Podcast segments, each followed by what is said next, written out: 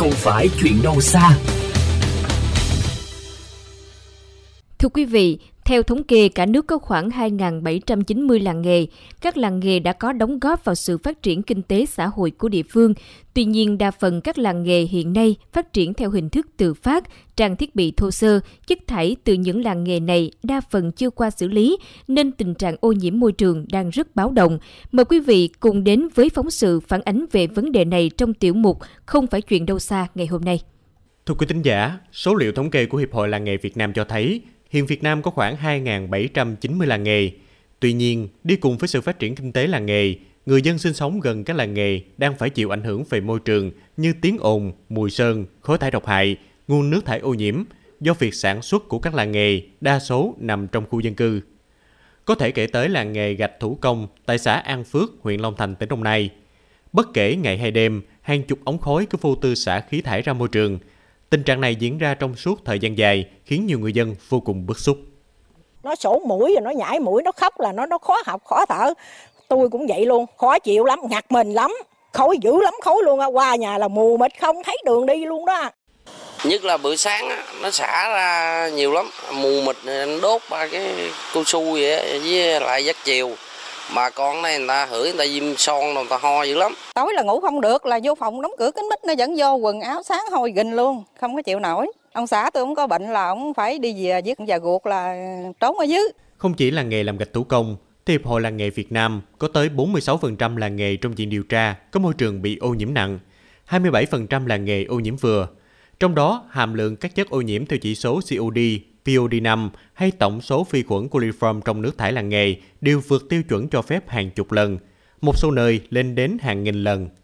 Không những thế, hầu hết các làng nghề đều có hàm lượng bụi vượt tiêu chuẩn cho phép, nồng độ khí SO2 tại các làng nghề cao hơn nhiều lần so với mức tiêu chuẩn. Theo ông Tôn Gia Hóa, Phó Chủ tịch Hiệp hội Làng nghề Việt Nam cho rằng, thời gian qua, chính phủ đã quan tâm đến thực trạng môi trường tại các làng nghề. Các bộ ngành đều có đề án xử lý. Tuy nhiên, hiệu quả vẫn chưa cao vì là chính phủ đã quan tâm cho nên tất cả các bộ ngành đều phải hướng vào. Thì bộ khoa học công nghệ môi trường cũng có rồi bộ nông nghiệp bộ công thương đều có các cái chương trình và dự án để mà xử lý cái này. Nhưng mà theo tôi thì là cái hiệu quả nó chưa được cao lắm. Vì cái vốn đầu tư của mình cho làng nghề là còn ít. Nếu mà các cái khu công nghiệp tập trung ấy thì có thể đầu tư. Mà anh thấy là ngay cả các khu công nghiệp tập, tập trung thì vấn đề môi trường vẫn còn có có vấn đề. Nữa là bây giờ các làng nghề nó giải rác như thế và phân tán rồi nơi sản xuất là là là trong nhà dân thì vấn đề tập trung nước thải vấn đề tập trung các cái nguồn thải rồi vấn đề xử lý chung cho cả cộng đồng ấy thì rất là khó. Giải quyết vấn đề ô nhiễm không chỉ dừng lại ở phía các đơn vị quản lý cả những chủ cơ sở sản xuất tại các làng nghề cũng có những trăn trở riêng.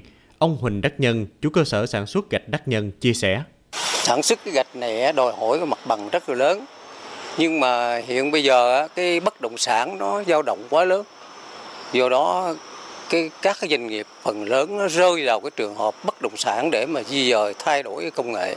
Theo Phó Chủ tịch Hiệp hội Làng nghề Việt Nam, chính phủ Việt Nam đã có nhiều cố gắng giải quyết những thách thức ô nhiễm môi trường trong việc phát triển làng nghề, nhưng những cố gắng này chưa được như mong đợi. Ông Hóa cho rằng các địa phương cần phải đầu tư cho nhiều chương trình hơn để giải quyết vấn đề này trong tương lai. Thực ra thì chính phủ có đã có những chính sách nhưng mà thực thi những chính sách đấy thì nó còn rất nhiều vấn đề bởi vì là đối với địa phương ấy, thì nhiều vấn đề nó còn nan giải hơn.